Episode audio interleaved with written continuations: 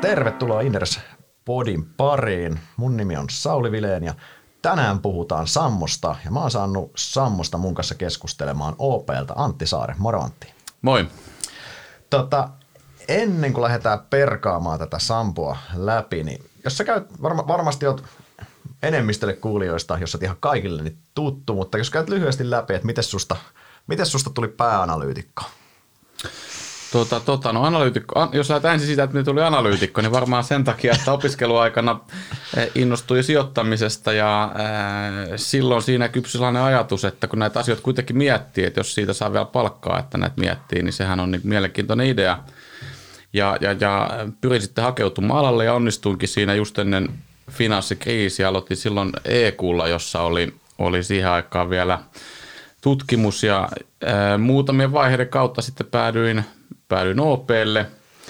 Ja 2018, kun oli vähän isompi organisaation muutos käynnissä, niin silloin, silloin kyseltiin multa vähän mielipiteitä, että miten mun mielestä tuo analyysi pitäisi jatkossa organisoida. Ja, ja tota noin, niin sitten kerroin mielipiteitä ja sen jälkeen vähän myöhemmin todettiin, että halusitko alkaa toteuttamaan tota, tota, niin tämän analyysin vetäjänä ja vaikea se tuosta kieltäytyä. Että oikeastaan lyhykäisyydessään näin. Just näin.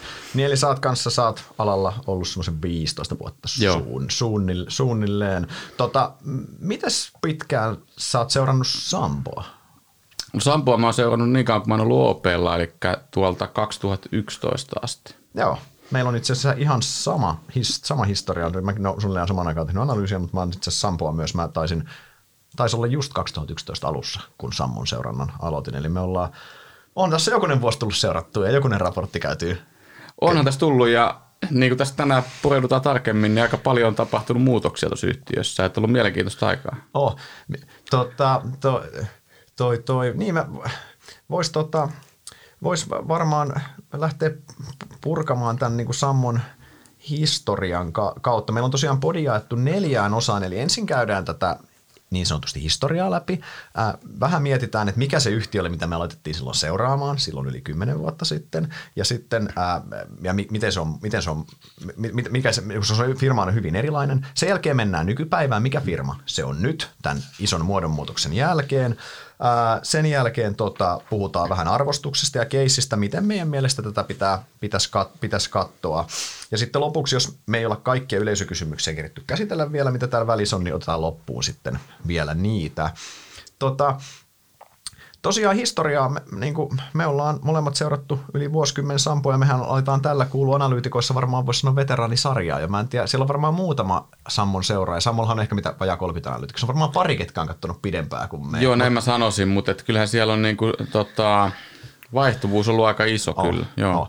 Ja siis Suomessa, Suomestahan, niin meitähän taitaa, no nyt taas aloitti Sebi Suomesta, se, Suomesta seuraa Sampo, mutta meitä on kolme analyytikkoa vaan Suomessa. Monestihan niin kuin näissä isoissa Suomi-yhtiöissä niin on enemmän, että niitä seuraa Joo. kaikki, mutta Sampo on vähän hassu, että meillä on vain pari suomalaista analyytikkoa. Joo, se on tietysti näissä, näissä sitten helposti niin kuin sektorin myötä, kun valtaosa yhtiöistä on muualla, niin se päätyy sitten esimerkiksi Tukholmaan tai näin. Mutta se on ihan totta, että jos vaikka Hex 25-yhtiöt katsotaan, niin harvassa on niin kuin Suomessa näin ohut seurantakunta. Just, just näin.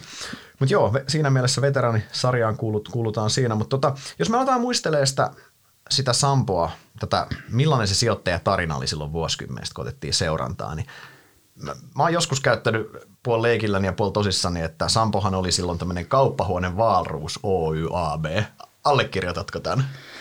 Allekirjoitan, että silloin jos, jos olisi pitänyt jollekin asiasta mitään tietämättömälle kertoa, että mikä yhtiö Sampo on, niin mä en olisi sanonut vakuutusyhtiö, vaan mä olisin sanonut, että se on sijoitusyhtiö, millä on erinäköisiä omistuksia, jotka painottuu tänne, tänne niin kuin finanssisektorille. Ja sitähän joka paikassa haluttiin nimenomaan maalata, että kaikki osat on myytävänä, jos oikein sovitaan ja vähän kaiken näköistä voidaan ostaa, että tähän se oli se keissi. Kyllä, ja siis Samollehan oli silloin jopa kunnia-asia, että niillähän ei ole strategiaa. Niillähän taisi olla joku, joku mutta siis omista, strategia oli luoda omistaja-arvoa. Kyllä, ja, ja oliko yritys... joku oman pääoman tuottotavoite ehkä? Se oli, oli, oli joku tämmöinen, mutta siis se oli silleen, että se oli ihan, se oli he, niin kuin hän sanoi siitä, se oli, se oli, se oli heidän, että he ei halunnut olla edes sitoutuneita mihinkään tiettyyn, vaan siellä niin kuin, jos tulee mahdollisuus tehdä hyvää diiliä, niin sitten tehdään ja sitten pääomille uusia, uutta käyttöä. Ja sinänsä nyt kun mietitään vuosikymmen sitten, niin eh, mitä, mitä siinä vaiheessa oli tehty? No aikanaan oli tehty tämä Move, millä Valru sitten tuli tähän mukaan ja kasasi sen nykyisen silloisen tiimisessä siihen ympärille. Sitten ostettiin silloin 2000, 2000-luvun alussa ostettiin IFI, nyt jälkeenpäin aivan... Aivan käsittämätön diili. Mielestäni siis, siis huikea diili. Siinä se, mielessä käsittämätön, ei, mutta, siis, se on luonut arvoa ihan käsittämättömän siis se on, paljon. Se, se, on, se IFin diili, siitä, se on yksi yksi niin kuin Suomen teollisuuden parhaita diilejä. Näin on. Mikä on siis silleen, että kun otetaan se mittakaava huomioon, sitä maksettiin oliko se 2,5 miljardia yhteensä? Kyllä, ja, ja siis, no tietysti erilaisia valuaatiotapoja voi olla, mutta mulla se taitaa olla 17 tällä hetkellä sen arvoa. Sama, että... ja se jauhaa, jauhaa melkein, melkein miljardi osinkoa vuodessa. Se on ihan mieletön diili, ja sitten toki sitten sen jälkeen olihan tämä kova diili, tämä, tämä Sampo Pankin myynti totta kai ihan briljantti. Ei yhtä, yhtä kova juttu ehkä kuin se IFIN, mutta kuitenkin briljantti diili, että olihan tuossa niinku kolme sellaista diiliä, millä se maine luotiin. Kyllä. Mutta tota, noin, aika kauassa se kantoi se maine ja sitten kuitenkin jossain vaiheessa ehkä havahduttiin siihen, että ei niitä kauhean huikeita diilejä nyt enää sitten loppujen lopuksi tullutkaan. Että tota, jotkut oli ihan ok ja näin, mutta ei nyt mitenkään varsinaisesti erottunut positiivisesti edukseen ehkä kuitenkaan markkinatuottoon nähden. Niinhän siis se, se seuraava iso juttu oli se, että ne osti Nordean. Sehän mm. oli niin kuin, että se, se, mikä tota koko tarina on värittänyt sen jälkeen, että se rahahan silloin alettiin kanavoimaan Danskesta sinne, tai Sampo Pankin myynnistä Nordeaan, ja sitten siinä finanssikriisissä laitettiin reippaamminkin, sinne otettiin Nordeasta se 20, vähän 21 pinnaa, kun se nyt oli lopulta se steikki, mm. mikä niillä oli, ja ja, ja siinähän se ihan keskeinen osa tätä tarinaa oikeastaan läpi sen vuosikymmenen oli se, että mikä on se seuraava liike Nordean kanssa. Eikö se, Kyllä. Eikö se, se, eikö se ollut niin periaatteessa se, että ostettiin halvalla, pistetään Nordea kuntoon, tehdään niin kuin samaa playbookia, mitä IFissä jatkuva parantaminen mm. ja tämmöinen. Ja sitten kun Nordea on kunnossa, niin fuusioidaan se johonkin ja sitten nauretaan matkalla pankkiin käytännössä. No näinhän se oli, koska, eh, ja toi oli sinänsä ehkä, eh, joskus sitä mun mielestä kommentoitiin julkisuudessa sillä, että et okei, että et kun myytiin Sampo Pankki, niin alemmilla arvostuskertoimilla saatiin ostettua parempaa pankkia. Mm-hmm. Niin ehkä mä allekirjoitan ton liikkeen, mutta sitten toisaalta niin eh, päivänselvää oli alusta asti, että Sampo ei tule saamaan Nordea kokonaan, koska se on Sampo isompi yhtiö. Eli siinä tavallaan mentiin kuitenkin vähän ehkä riskipositio siinä mielessä, että otettiin tosi iso siivu yhtiöstä, mistä on vaikea irtautua – ei tietenkään mahdoton niin kuin nähtiin, mm-hmm. mutta vaikea irtautua ja kuitenkaan sitä ei tulla saamaan kokonaan hallintaa. Että varmasti siinä oli just taustalla toi, niin kuin mainitsit, että siinä halutaan joku diili sen ympärillä sitten tehdä ja kyllähän niin kuin siinä mielessä silloin, kun aloitti tämän yhtiön seuraamisen, Sammon seuraamisen, niin se oli valtava etu silloin, että seurasi myös Nordea, koska eihän siihen aikaan Sammulla ollut itsenäistä elämää osakkeena. Parhaimmillaan Nordean osakeomistukset oli yli puolet Sammon arvosta, niin käytännössä sehän meni samaan suuntaan kuin Nordea osake. Ja tämähän oli sitä aikaa, kun IFI, IFI oli hyvä yhtiö, mutta IFI ei ollut niin mielettömän hyvä yhtiö, mitä se on tänä päivänä. Silloin vakuutustulos oli karkeasti puolet nykyisestä, se painottui enemmän sijoitustuottoihin. Tuottoihin. Vakuutussektorihan ei vaitovi siihen kymmenen vuotta sitten, sehän ei ollut se niin kuin ns. maailman paras sektori, mitä pohjoismainen vakuutussektori tuntuu tällä hetkellä se on just näin. olevan.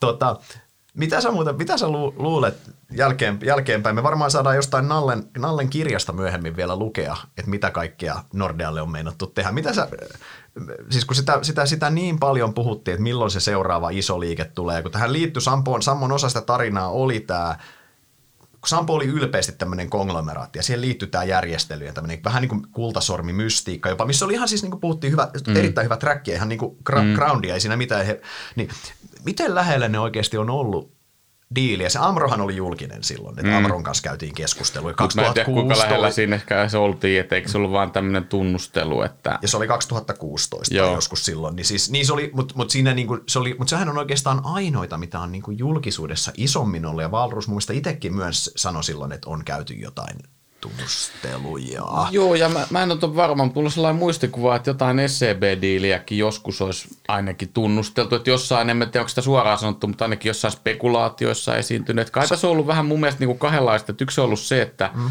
rakennetaan niin kuin, no Nordea on nytkin suurpankki pohjois, mutta rakennetaan vielä suurempi pankki, tai sitten ehkä se kansainvälinen ulottuvuus. Mm. Mä luulen, että molemmissa tuli ehkä vähän niin kuin eteen ensin, eurokriisi, ensin finanssikriisi ja sekin eurokriisi, mikä, mikä ensinnäkin äh, ehkä johti siihen, että, että, että sääntelyhän kiristyi tosi paljon, mikä mm. vaikeutti asioita. Sitten viimeistä eurokriisi varmaan teki vaikeaksi sen, että joku iso eurooppalainen pankki tulisi ostamaan täältä yhtään mitään, koska, koska tota noin, niin nämä pohjoismaiset pankit, niiden arvostukset oli ihan eri maailmasta. Nämä alkoi olla aika isoja paloja pur, purtavaksi mm. jo niin kuin kelle tahansa eurooppalaiselle. Ja, ja Nordeasta, mikä on se isoin vielä kaikista niistä. Kyllä.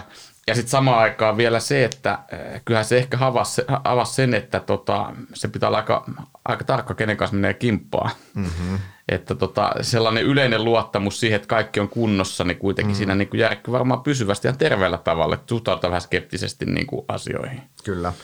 Niin, ja, ja sittenhän toki myöhemmin myös tuli se, että nämä Nordean omat ongelmat alkoi sitten niin kuin jossain määrin pahenemaan. Nordeahan siinä no ennen oikeastaan niin kuin nykyisen toimarin kautta, minkä aikana Nordea on sitten muuttunut niin kuin oikeasti siitä niin kuin alisuorittajasta, niin oikeasti niin kuin, no sulla on varmaan paremmin tee, mutta on, onko, onko niin kuin sun muuttunut jo niin kuin ylisuorittajaksi periaatteessa versus pohjoismaiset peerit, mutta kuitenkin niin kuin tehnyt niin kuin rajun Kyllä. tasokorjauksen tekemisessään. Eikö? Kyllä, näin, näin, näin, se on, niin, näin se on. Niin siinä mielessä, niin kuin, että, että, että jossain vaiheessa, kun ne Nordean ongelmat alkoi sitten tulla ja ne osoittautuikin isommiksi ja haastavammiksi korjata, niin mä luulen myös, että siinä vaiheessa se se ei ollut niin houkuttelevaa kauppatavaraa myöskään Sammon näkökulmasta. Et siinä vaiheessa, että sulla olisi päällä oma iso restrukturointi Nordeassa ja sitten lähdettäisiin fuusioimaan johonkin muuhun, niin sehän on erittäin huono lähtökohta tehdä onnistunutta transaktiota.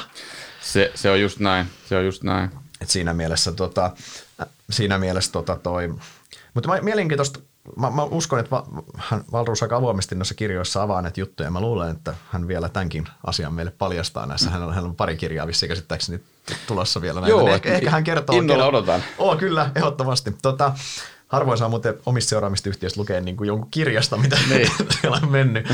Tota, vielä tuosta Nordeasta, miten, nyt kun mietitään tätä Sammon muutosmatkaa, niin isoin juttuhan tässä on käytännössä ollut se Nordean myynti totta kai, että puretaan se, totta kai niin kuin henkisellä puolella ollaan muututtu siitä finanssikonglomeraattista vakuutusyhtiöksi, mutta isoin palikkahan oli se, että Nordea hmm. pistettiin veke, niin tota, oliko sun mielestä se Nordean myynti virhe?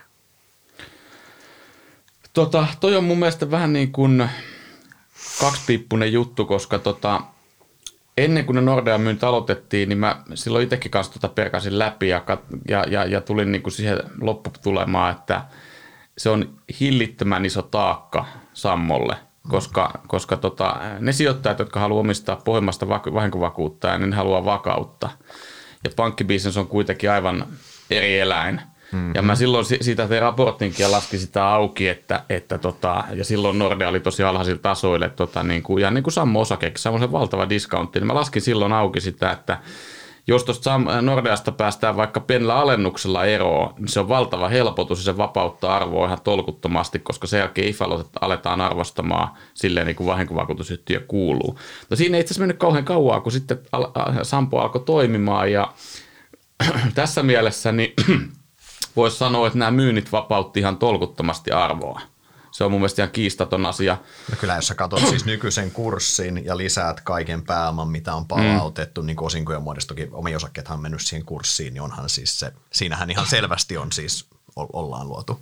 Kyllä, ja just jos sieltä laskee implisiittisesti se NIFin arvostuskertoimen, niin se on tullut niinku vertailuyhtiöiden tasolle, mitä se ennen ollut. Mutta onhan se siinä mielessä tietysti, jos ajattelee omituinen – ajoitus ehkä, että, että, että se Nordea alkoi silloin just kääntyä, kun nämä myynnit aloitettiin. Siitä on vaikea syyttää ketään, että ei nähnyt tätä voimakasta korkojen nousua, joka hyödyttää pankkeja. En mä, nä, en mä nähnyt sitä myöskään, enkä usko, että moni muukaan näki. Mutta että se, että bisnes alkoi kääntymään, niin ehkä siinä olisi kannattanut hituseen enemmän odottaa. Niin, joo, mulla on itse hyvin sama ajatus, että siis strate, mä ymmärrän niin kuin strategisesta näkökulmasta täy, täysin tämän hmm. muuvin. Se on niin kuin täysin loogista. Yhtiö totesi, että he haluaa olla täysverinen vakuutusyhtiö. Siinä näin, tämä pitää, se, se, se, se niin kuin ratkaisu oli, oli oikea ja hyvin looginen, mutta sitten se, että yhtiö aika hätäillen kuitenkin, aika ki, silleen kiireellä sen Nordean myi ja sitten niin kuin sanoit, niin heillä on kuitenkin ollut näköala paikka siihen miten se kääntyy, he on ollut siellä hallituksessa ja näin he on nähnyt sen, niin me, mä ymmärrän, jälkeenpäin on helppo toki siis helppo, mm. helppo neuvoa, että olisi pitänyt ajoittaa paremmin, mutta kyllähän niistä, kyllähän kuitenkin siinä, no siis, että tavallaan, että siinä olisi, siinä olisi varmasti tietyllä maltilla olisi ehkä voinut saada paremman keskihinnan, mutta... Se on totta, mutta sitten taas tietysti niin täytyy todeta sekin, että mä tavallaan ymmärrän toka siinä mielessä, että jos sulla tulee uusi johto, Ja ajatellaan, mm. mistä lähtökohdista silloin lähdettiin. Osi, tarinahan oli pelkästään ollut se, että Sampo on osinkokone, joka aina nostaa osinkoa. No mm. tämä oli periaatteessa entinen tarina. Niin Osinko jouduttiin leikkaamaan ja silloin kaikki esitti sitä samaa kysymystä markkinoille, että mikä yhtiö tämä on. Mm-hmm. Että et ei ole enää osinkon parantaa yhtiöt, mikä, mikä strategia täällä on muuta. Eli, eli uudella johdolla oli kova varmastikin paine niin kuin tuoda se uusi strategia ja visio siihen, niin onhan se uskottavampaa, jos sä sanot – että me halutaan olla vakuutusyhtiö ja saa toimia sen mm. mukaisesti, kun että sä vaan toteat, että mm. no me ehkä tässä jossain vaiheessa aletaan tekemään mm. toimenpiteitä. Joo, ja onhan, just näin onhan toi siis myös, miten sä, niin, miten sä käytännössä myös kommunikoit sen. Että joo, no toki voithan sä sanoa, että, että osake on aliarvostettu ja haluta myydä, mutta no niin kuin kohta nähdään Top Danmarkissa, niin sä voit ajaa itseäsi näillä kommenteilla ottamalla kantaa sen yhtiön valuaatio, mitä omistat, niin oot sä sitten osto- tai myyntipuolella, niin sä voit ajaa itse aika hankalankin tilanteeseen, niin ehkä Kyllä. siitä oppineena sitä ei haluttu, haluttu tehdä, tehdä. Eli ei se mun mielestä, niin kuin, se niin kuin net, paperissa nettona kuitenkin, ei se sinänsä, en sitä sinänsä virheenä, virheenä kuitenkaan, mun mielestä se oli niin kuin ihan oikea, oikea muuvi. Vielä hei, ennen kuin lähdetään tähän uuteen Sampoon, jos miettii tota vanhaa tätä kauppahuone Val, Valrussia, tätä, tätä, firma, tätä, tätä firmaa, niin oliko se hauska firma seurata sun mielestä? Oli. Se, se oli hauska seurata, koska siinä oli niitä muuttuvia palikoita, että ja, ja arvoa määritellään osien arvon summalle. Aina mietitään, että hetkinen, että mikä on omistuksia, siellä tapahtuu tämmöistä, tuolla tämmöistä, että – sitä oli tosi kiva seurata. Ja sitten mä itse asiassa vähän niin kuin jopa tavallaan analyytikkona huolissaan, en, en niin kuin siis yhtään omistajan, omistajan puolesta huolissaan, vaan analyytikko huolissaan siitä, että jos nyt tästä vielä myydään tai päästään eroon tuosta mandaattumista ja sitten tämä ratkee jollain tavalla tämä Top Denmark case, niin sittenhän tästä tulee aika tylsä yhtiö. Ja mm-hmm. se tietysti on johdon tavoitekin, ei siinä mitään, mutta analyytikolle, no. niin tästä tippuu tietynlainen mauste pois. Joo, ihan samaa mieltä. Mun mielestä siis se, ja, ja tämä on siis niin kuin edelleen niin kuin just se, korostan, että nyt omistajien näkökulmasta nämä liikkeet on täysin oikeita ja siinä ei mitään, mutta niin kuin analyytikon duunin kannalta siitä, niin se, se vanha Sampo, siinä oli siinä oli tietty, se, se tietty mystiikka, mikä siinä oli. Se oli, se oli, tosi, se oli tosi nasta, se, nasta ja just se oli, näitä, oli nämä CMD silloin, missä Nallekin oli aina puhumassa siellä ja sitten se väläytteli näitä eri, vähän näitä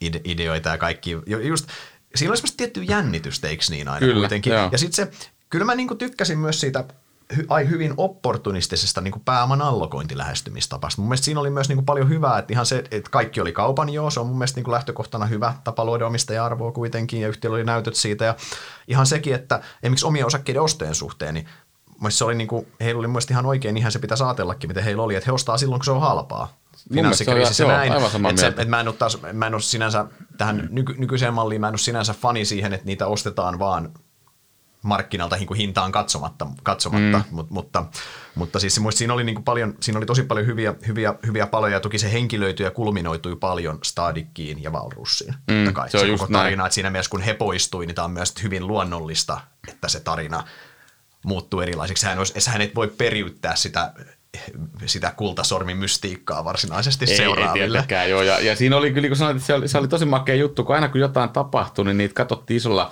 tarkkuuden. Muista esimerkiksi tällaisia asioita, että kun siis totta kai vakuutusyhtiöhän on sijoittaja mm. aina. Se on ihan perushomma, että se ottaa positioita yhtiöissä. Muistan tällaisiakin, kun jossain vaiheessa Sampo liputti Aktiassa 5 prosenttia, mikä mieletön niin kuin supina kaupunki, että hetkinen, että meinaako ne nyt tehdä niin takeoverin tai ottaako ne aktia haltuun ja tällaista, että siinä oli aina tällaista just, mitä sä pääsit itse funtsailemaan, että mitä tämä voisi tarkoittaa ja onko tämä hyvä vai huono. Ja... Sa- sama oli joskus, ne mun mielestä Swedbankissa oli ottanut Joo. kanssa steak, steikin, niin kuin, ja sitten mun mielestä ne itse tuli sille ihan uloskin, että oli finanssisijoitus. Joo, sijoitus, Joo mä muistan samaa. Joo, mutta siinä oli, mutta se oli sinänsä, se oli kyllä, siinä oli, oli oma aikansa ja ne on, mä itse asiassa kun muutaman noita vanhoja tätä podia valmistettu muutaman vanhan vuosikertomuksen kattelin ja, kattelin ja nä, näin, niin kyllähän niissä oli se semmoinen omanlainen. Et Sampo oli itse asiassa, nyt jälkeenpäin sen ehkä tajuu paremmin, mutta Sampohan oli tosi erilainen firma kuin sen kokoluokan pörssifirmat muuten. Et nythän tämä uusi Sampo, mikä on, niin se on niin kuin hyvin niin kuin toimintatavoilta ja kaikilta, että se, että sulla on selkeä strategia ja sulla on kaikki mm. tavallaan tehdään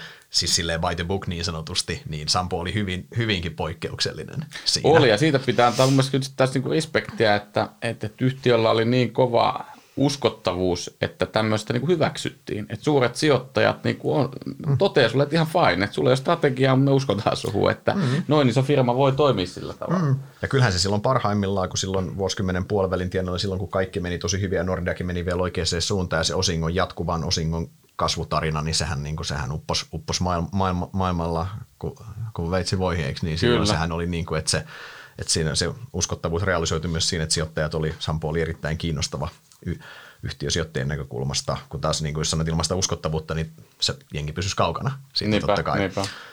Mutta all right, tota, se ehkä historiasta, jos mennään tähän nyky, nykypäivään, niin tota, ää, nykyään tämä strategiahan on hyvin erittäin selkeä, mm. niin kuin ihan siis poikkeuksellisen selkeä. Sulla on hyvät taloudelliset Kyllä. tavoitteet. Tähän on, Sampohan, se on pakko sanoa, että Sampohan on huomattavasti helpompi seurata nykyään analytikkona. On, on, on. Se on niin kuin, siis nythän tämä on niin kuin, he, he, aikaisemmin just nämä taloudelliset tavoitteet, ni, ni, niitä ei ollut ja siis aikanaan kun IFin talouden tavoite taisi olla, että al, oliko se alle 95 yhdistetty kulusuhde, No, taisi olla siis silleen, vaan, että sille ei ollut joo, joo. se taisi olla siis siellä ihan vitsi, mä joskus sanoin IRlle, että 95 ei mahu enää tuohon teidän skaalaan, että pitäisikö ne. teidän päivittää sitä, Mut, mutta se on, nyt se on, niin selkeä, se on tosi selkeä, niin, ja me molemmat taidettiin olla sitä mieltä, että tämä strategian muutos on hyvä juttu, eikö? Kyllä, jos siitä, kyllä. siitä lähdetään, mutta me voitaisiin varmaan tätä nykysampoa käsitellä segmenttien, segmenttien kautta ja sen jälkeen lopuksi sitten nivoo yhteen vähän sitä – sitä niin kuin sijoitussalkun puolta ja minkälaisia liikkeitä sammolta kannattaisi odottaa. Mutta jos me aloitetaan IFistä, IFistä niin tota, miten sä kuvailisit IFiä? Tota, mun mielestä IFistä, IFihän on tänä päivänä on vähän niin kuin joku Elisa. Et se on niin kuin hyvin vakaa, siellä ei kauheasti voi odottaa mitään yllätyksiä. Se ei ole mikään rakettikasvaja, mutta se kuitenkin pikkusen parantaa koko ajan.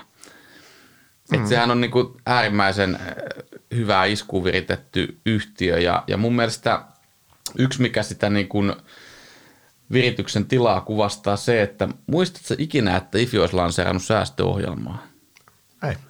Ja toihan on, just se juttu, ei, toihan on just se, että, että, että jos et saa sitä fättiä tulla organisaatioon, niin sä tarvitse säästöohjelmaa. Että tota, sitä strimmataan koko ajan silleen, että se pysyy niin kuin iskusta, iskussa se yhtiö. Että nä, näin mä sitä niin kuin oh. ehkä kuvaisin. Se on hämmentävää, kun ne parantaa joka vuosi sen niin kuin 0,2 tai 0,1 mm. yhdistettyä kulusuhdetta, kuin kellopeli tavallaan. Se on Kyllä. hämmentävää ja siis – kyllähän siis IFI ainakin itse on käyttänyt, käyttänyt, käyttänyt nimeä, että Pohjoismaiden paras vakuutusyhtiö, niin en mä tiedä allekirjoitatko Ilman samaa. muuta, ilman muuta. Että jos niin katsoo niin sitä ilman vakautta, muuta niin, eteen. joo, jos et katsoo niin sitä vakautta, miten ne pystyy, siis ihan niin kuin absoluuttista kannattavuutta, mutta myöskin just sitä vakautta, niin sehän on ihan omassa sarjassa. Miten tota, mihin se, mihin sä kul, kulminoittaisit sen IFin niin kuin kilpailut? Miksi IFI on niin paljon parempi? Mistä se, mistä se sun mielestä muodostuu? En mä tiedä, onko se niin paljon parempi, mutta se on ehkä kuitenkin parempi, että kyllähän niin Pohjoismaissahan on tosi paljon hyviä vakuutusyhtiöitä. Et ehkä se pitää lähteä aluksi niin markkinoiden dynamiikasta. Mm. Pohjoismaathan on hyvin niin olikopoliittiset markkinat vakuutuspuolella ja aina välillähän joku ulkomaalainen yhtiö ajattelee, että perhana kun tuolla on kova kannattavuus, että mennäänpä mekin vuolemaan sinne kultaa, sitten todetaan, että ei se onnistukaan. Että onhan, se, onhan siinä niin mun mielestä aina se, että kun lähtökohtaisesti vakuutus on aika tylsä asia – harva ihminen haluaa käyttää niin kuin vakuutusasioihin enempää aikaa kuin pakko. Ni, niin sulla tulee luontaisesti aina se, että, että, että, että se, kenen kanssa toimit, se luottamus on tosi tärkeä ja, ja tota, se on ehkä kaikkein tärkein asia. Ja, ja sitten kuitenkin hintojen ihan suora vertailu on aika vaikeaa. Jos uusi peluri tulee markkinalle, niin, niin sen on vaikea saada millään muulla kuin hinnalla asiakkaita. Ja silloin saa mm-hmm. todennäköisesti ne huonoimmat asiakkaat Eh, mistä muut ehkä haluaa päästä enemmänkin niin kuin eroon. Että kun sulla on pitkä hinnoitteluosaaminen, uskottavuus, ajallinen määrä niitä isoja pelureita, niin siitähän se vaan kumpuu. Mutta sitten ehkä eh, yleisesti ottaen, mutta sitten se, että miksi IF pystyy parempaa kuin muut, niin tota, on se varmasti sellainen tietynlainen niin kuin jatkuvan parantamisen kulttuuri hyvin syvällä mm. organisaatiossa, mutta onhan siinä myöskin sitten muun muassa tämä Pohjoismaiden laajuinen hajautus, että ihan samalla tavalla SIFin lukuja katsoo, lähdet seuraamaan vaikka yksittäisen maan lukuja, otat Ruotsin tai Tanskan mm. tai vaikka Suomen, niin kyllähän siinä voi olla aika isokin vaihtelua kannattavuudessa, mutta se tasottuu hyvin just sitten, kun sulla on neljä maata, missä mm. operoidaan. Just näin. Mun mielestä just toi, toi niin kuin maakohtainen hajautus ja sen kautta jotain pieniä mittakaavoja, mitä sä saat, niin se on, se on niin kuin yksi. Mutta kyllähän siis, niin kuin sanoit, niin IFI on ihan äärimmäisen hyvin johdettu. Mm. Kyllä. Ja, se, ja toki siis niin kuin edelleen myös tämä, että Pohjoismaiden, Pohjoismaiden vahinkovakuutusmarkkina niin on kyllä niin kuin ihan – No Elliottihan sitä kuvaili, tämä aktivistisijoittaja Sammosen kuvaili, että se on paras vakuutusmarkkina maailmassa. No en nyt väitä, että hirveän hyvin muita markkinoita tunne, mutta emme, sanotaan, että aika hyvä markkina saa jos on parempi kuin tämä, koska täällähän niin kuin tummempikin helmi loistaa. Täällä tehdään siis niin kuin kautta linjan tehdään erinomaisia kannattavuuksia kuitenkin. Kyllä just, ja, ja, ja äh, niin kuin todettu, niin ala on konsolidoitunut kaikissa Pohjoismaissa, niin jos ottaa kolme neljä isonta peluria, niin yleensä se on niin kuin 75 prosenttia markkinasta mm. tai jotain sinne päin. Just näin. Just näin. Mites tota, sitten se ku, kuuma, kuuma aihe, mitä analyytikkopuheluissakin on puhuttu paljon ja mitä itsekin on raporteissa nostanut mitä sinäkin olet nostellut, että me, nyt kun meillä on ollut vakuutusyhtiöltä viime vuosikymmen oli monella tapaa todella hyvä aika. Vakuutusyhtiöt jopa voisi sanoa, että ne hyöty laskevista koroista, ainakin mä itse argumentoin, että ne on hyötynyt sen takia, koska se painopiste siirtyy sinne yhdistettyyn kulusuhteeseen vakuutustekniseen tulokseen. Ja se vakuutustekninen tulos on hitosti arvokkaampaa kuitenkin kuin se sijoitus, epävarma sijoitustulo, eikö niin? Joo, mä, mä oon aivan, aivan samaa mieltä, että se, se että äh, joskus muinoin, niin se meni mun mielestä jako näin, että IFin tulokset 80 prosenttia tehtiin sijoituksella 20 prosenttia mm tota noin, niin vakuutusteknisesti nyt se jakoo suurin piirtein toisinpäin. Et, et onhan se, se on nimenomaan näin, että arvostuskertoimien pitää olla sen takia korkeammat, että se tehdään Kyllä. enemmän vakuutusteknisesti. Kyllä. Mun mielestä, ja mun itse asiassa Warren Buffett on joskus just sijoituskirjeessä kuvannut vakuutusliiketoimintaa, että hyvät vakuutusyhtiöt tekee nippanappa vakuutusteknistä voittoa, mutta sitten kun hän saa sen floatin siitä käyttöön ja ne sijoitustuotot, niin se on niin kuin hänellä ollut hyvä diili. Ja, siis silleen, ja silloin ne tosiaan, Buffett ei tosiaan puhu, että combined ratio on 80 prosenttia tai, tai ei, alle, mutta tota, äh, mut siis miten tota, Miten huolissaan saat siitä, sanotaan nyt niin kuin muutaman vuoden tähtäimellä, että komba, nämä yhdistettyt kulusuhteet, eli vakuutustekniikan tulos lähti toiseen suuntaan, koska sijoitustuotothan tulee nyt ryminällä takaisin. Miksi Sammollakin, millä on ollut lyhyt duraatio, niin Sampohan nyt niin kuin vuolee kultaa tällä hetkellä sijoitustuopuolellakin. Ja tämä, vaikka joillain verrokeilla on pidemmät, pidemmät tota, pidempi duraatio, niin kyllähän se lopulta lyö myös sinne läpi sitten, että päästään rollaamaan bondeja Joo. paremmilla koroilla ja sitten tavalla, niin silloinhan, niin ootko huolissasi tuosta? No siis äh, huolissa aika vahva ilmaisu, mutta ehkä pikkasen, koska siis mä, mä oon kyllä vakuuttunut just siitä, että se tulos kasvaa ihan jo pelkästään sen takia, että tosiaan niin kun bondisalkun tuottotaso on noussut niin huomattavasti, mutta et, Eh, kyllä niin viime vuonna jo oli vähän niin kuin tällaisia kertaluontoisia tekejä, muun muassa diskonttokoron muutokset, mitkä paino sitä eh, yhdistettyä kulusuhdetta, että et, et uskon, että sieltä tullaan ylöspäin, mutta kuinka paljon, niin se on sitten se iso kysymys, koska kyllä johtokin mun mielestä joskus tässä matkalla välillä kommentoi, että tämmöiset eh, yhdistyn kulusuhteen tasot ei ole normaalissa korkoympäristössä tehtäviä. Et nyt on sitten jännä nähdä, että minkälainen kilpailutilanne muotoutuu, mutta on tässä mun mielestä olemassa – riski siitä, että se lähtee niin kuin systemaattisemminkin vähän, vähän heikentymään kilpailun takia. Että se tavallaan se, mikä liikemme on nähty, että, että, että, että tuloksen rakenne siirtyy enemmän sinne vakuutustekniseen puolelle, niin se siirtyy takaisin sinne mm. sijoituspuoleen.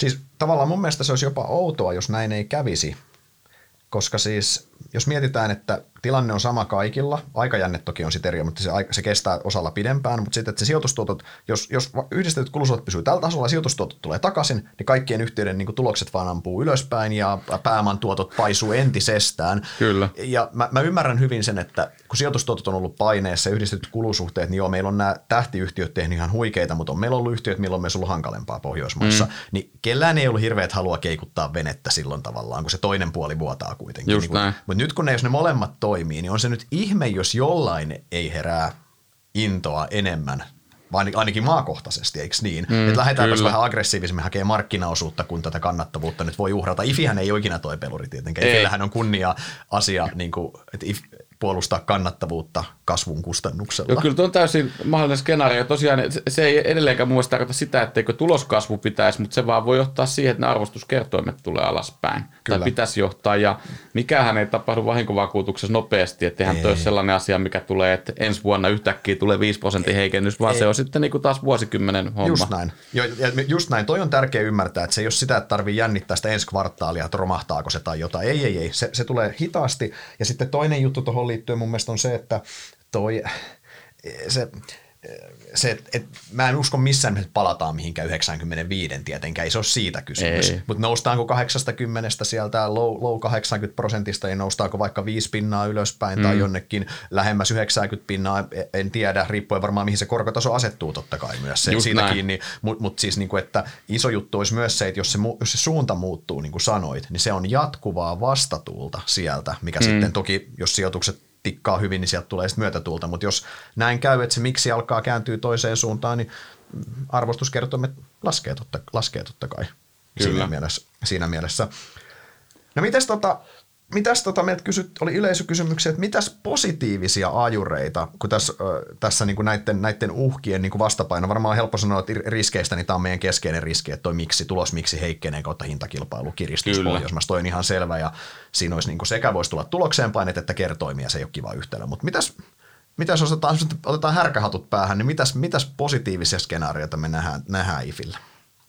No tota, tämä nyt menee sitten jo vähän ehkä siihen seuraavaan, eli Top Danmarkiin, mutta tota, mut kyllä mä niin kun näkisin, että jos se topi saadaan kokonaan ja fuusioitaisiin tuohon IFIin, niin siinä olisi aika paljon tota, synergiapotentiaalia, koska mun mielestä fakta on se, että IFIhän on Tanskassa liian pieni, markkinaosuus on 5-6 prosenttia ja kannattavuus on se, mm, varmasti skaalaetujen puuttumisen takiakin huomattavasti heikompi kuin muissa maissa, että et tota noin, niin, äh,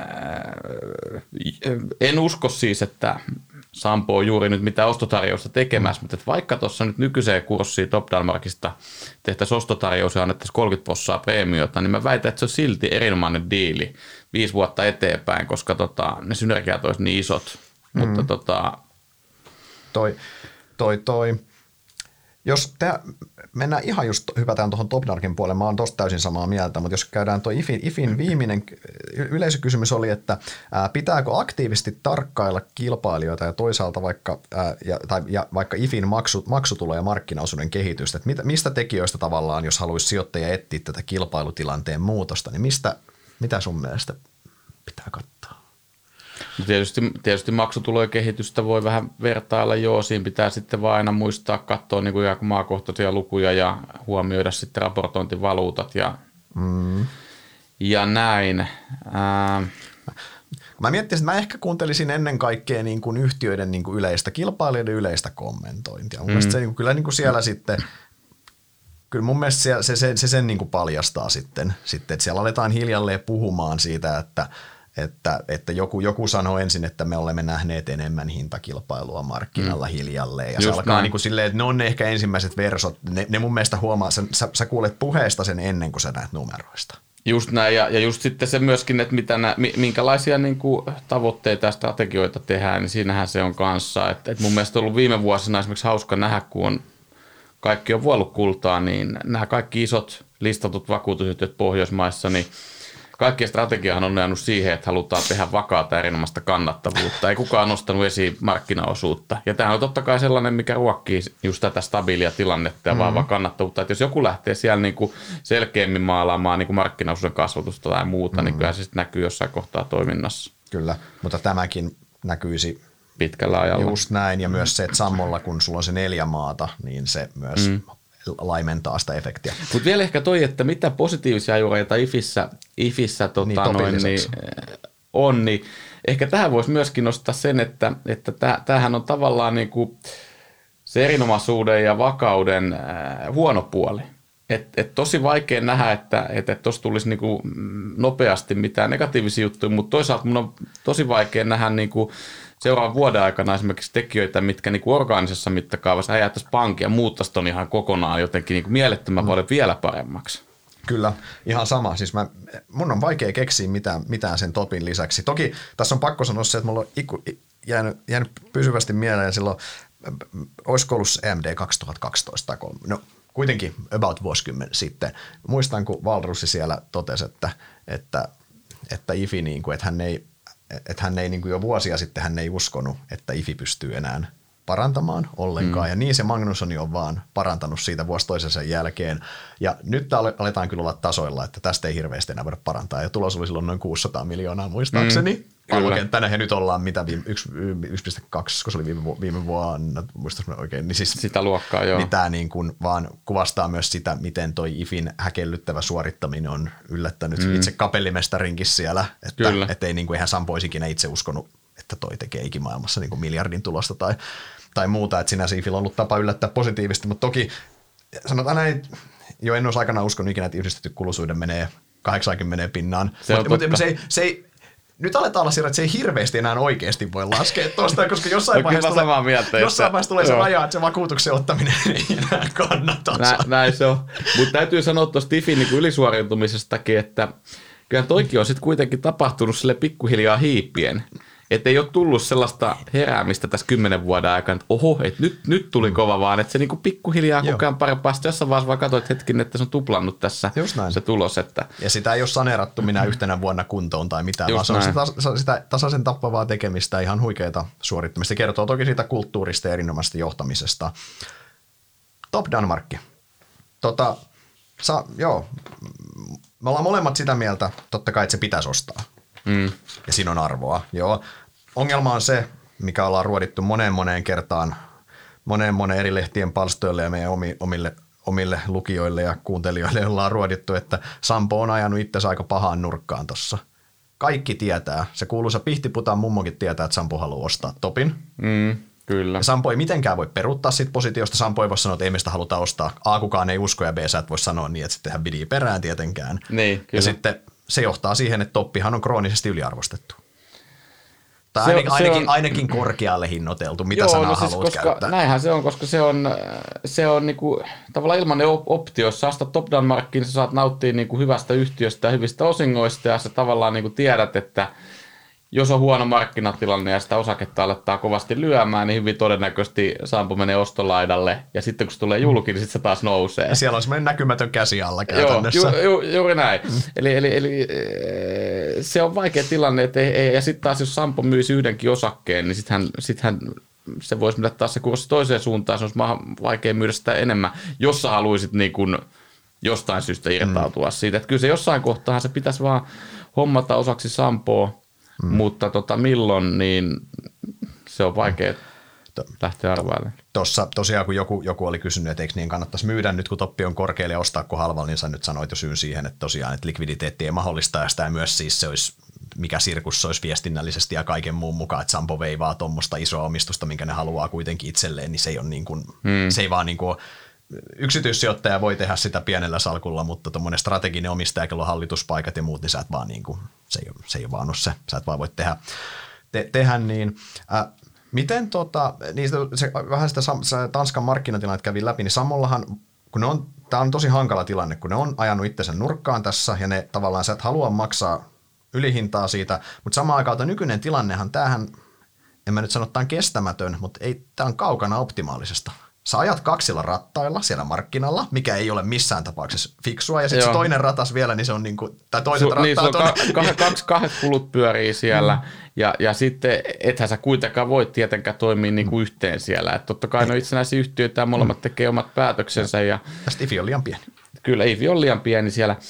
Eh, Miten tuo voisi ratkaista? Mähän joskus leikittelin semmoisellakin ajatuksella, että, että tota, useinhan Sampo on ratkaissut monia asioita vähän yllättävällä tavalla. Mä silloin mm. mietin, että miten tonkin asia voisi kääntää päälailleen, niin silloin mulla tuli se idea, että mitä jos Sampo tekisikin niin, että if Tanska myytäisi Top Danmarkille osakevaihtona, jolloin tota noin, niin Sammon omistusosuus Top Danmarkissa kasvaisi, ne synergiat saataisiin irti. Okei, no Tanskassa operoitaisiin Top Danmarkin brändillä eikä IFin brändillä, mutta kuitenkin saataisiin synergiat irti. Ja sen jälkeen hän voi sitten päättää, että haluuko lisätä sitä omistusta, mutta jos näe mitään painetta, koska saisit ne synergiat sieltä laittamatta yhtään euroa lisää. Ja ne kahdet rattaat jäisi veke ja sä saisit Joo. kuitenkin enemmistön synergioista omaan fikkaan kuitenkin. Kyllä. Mut ainoa mikä, siis toihan on niinku paperilla ja toi olisi, mm. toihan olisi parempi ratkaisu kuin se, että ajetaan kolme vuotta nykytilanteella esimerkiksi. Mm. Mutta sehän mikä tuossa on, yksi haaste varmasti olisi se, että tossahan integroidutaan väärään suuntaan totta kai, eli tavallaan hmm. IFin järjestelmistä, IFin se pieni osa siirtyy osaksi Topin järjestelmiä, ja sitten joskus se siirtyy osaksi IFin järjestelmiä, että siinä on tavallaan semmoinen outo, outo jumppa, mutta Mutta joo. Siis, joo, mut en ei, mäkään siis... sano, että tuo olisi välttämättä todennäköisesti vaihtoehto. Tuo olisi vaan semmoinen jotain niin kuin kanihatusta. Että... Ei, joo, joo, ja siis faktahan on se, että siis kyllähän Sammulla siis varmasti on mietitty kaikki mahdolliset vaihtoehdot pöydällä, mm. koska selkeästi jos se bidi ei ole, niin on, tai onko jotain muita, että voitaisiko tehdä se bidi vaikka osakevaihdolla, millä jos Sammon oma osake olisi niinku oikein hinnoiteltu tai korkealle hinnoiteltu, niin silloin se ylihinnan maksaminen olisi helpompi hyväksyä jotain tämmöistä. Jos se, mm. Silloin jos sun oma osake on ylihintainen ja kaveriosake on ylihintainen, niin sehän on nettona niin kuin yksi monta, eikö niin? niin, siis aja, niin. Et, et, kyllähän siellä varmasti on kaikki vaihtoehdot, koska se on niin kuin – Sammon, Sammon, Sammon niin kuin, mä, mä uskon, että siellä ylimmällä johdolla on niin kuin hirveästi murheita mutta, tai niin kuin huolia, mutta tämä on, tämä on yksi huoli semmoinen kivikengässä kuitenkin koko ajan varmasti. Joo, onhan se, kun siellä on rahaa paljon kiinni ja se niin kuin kuuluu sun strategiaan, se mm. ei ole mikään sellainen irtonainen osa ja se pitäisi jossain kohtaa hoitaa. Näin ja, se vaan on. ja sehän on myös sen sijoittajatarinan kannalta ihan by the way, se on semmoinen kauneusvirhe myös, että sulla on semmoinen iso vähemmistö siellä ja se on eri brändi ja ka- ka- mm. kaikki tämä, se on, niinku, se on niinku monta, siinä on niinku operatiivista vienniä, kaikki mahdolliset kulmat, mutta Tota, Mutta jos... mut nyt sitten tavallaan tuohon, että miten sä uskot, että tämä peli päättyy? Tämä on niin mielenkiintoinen juttu. no mun mielestä se päättyy vain yhdellä tavalla sille, että Sampo tavalla tai toisella ostaa sen. Ostaa Joo. sen. En mä siis, mä en niinku, ei ole mitään muuta, mikä se polku onkaan, niin heitit tuon yhden skenaarin jotain tuommoista, jotenkin pitää päästä eteenpäin. On se sitten lopulta se ylihintaisen bidin, bidin teke, tekeminen, minkä niin kuin pystyy pitkin hampain perustelemaan niillä synergioilla. Mä, mm. mä, mä jotenkin mä silloin ajattelin, kun ne teki se Hastingsin toisen osan oston, mikä maksoi, Hastingsin eka osa maksoi niin vähemmän ja tokahan maksoi paljon enemmän. Ja sitten kun Sampo kommunikoi sitä silleen, että Hastings yhteensä maksoi tämän verran, mm. niin mä mietin just, että onko tämä se playbook, millä ostetaan top down. Ne eka puolikas on ostettu niin puoli ilmaisena, sitten jälkihinnasta maksetaan tämä ja sanotaan, että se keskihinta on, että se oli ihan hito hyvä ja tämä oli halpa. Onko tämä niin kuin, että rakennettiinko siinä? Mä oon kyllä kans miettinyt tota, että jos sä tavallaan niin maksat siitä toisesta puolesta 30 prosenttia preemion, niin oikeasti sä oot maksanut vain 15. Siis tavallaan, Ei, jos joo, sä joo, katsot sitä sitä, niin. sitä niin kuin kokonaisuutta, mutta, tai sitten mä oon miettinyt myöskin sitä, että, että, että voihan se olla esimerkiksi tällä viikolla on nähty aika paljon turbulenssia pörsseissä, Top Down osake on tullut selvästi alaspäin. Hmm. En yhtään ihmettelisi, että Sampo on peroinut siellä.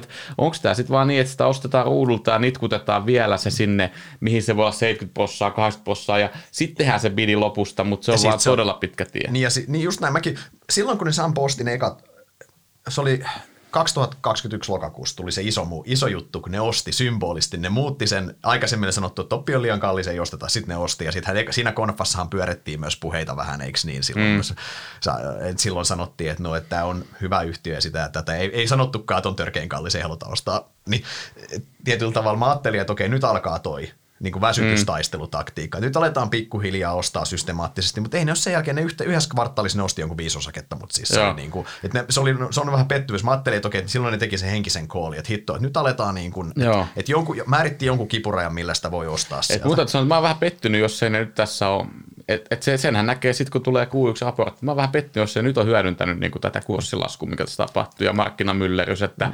finanssiyhtiöitähän on tällä viikolla myyty tuo markkinoiksi oh. että se on hyvä mahdollisuus ottaa iso blokki. Niin ja siis mun mielestä, just näin, ja mun mielestä se on niin kuin, siis jos et sä operoi, jos et sä teet tässä mitään,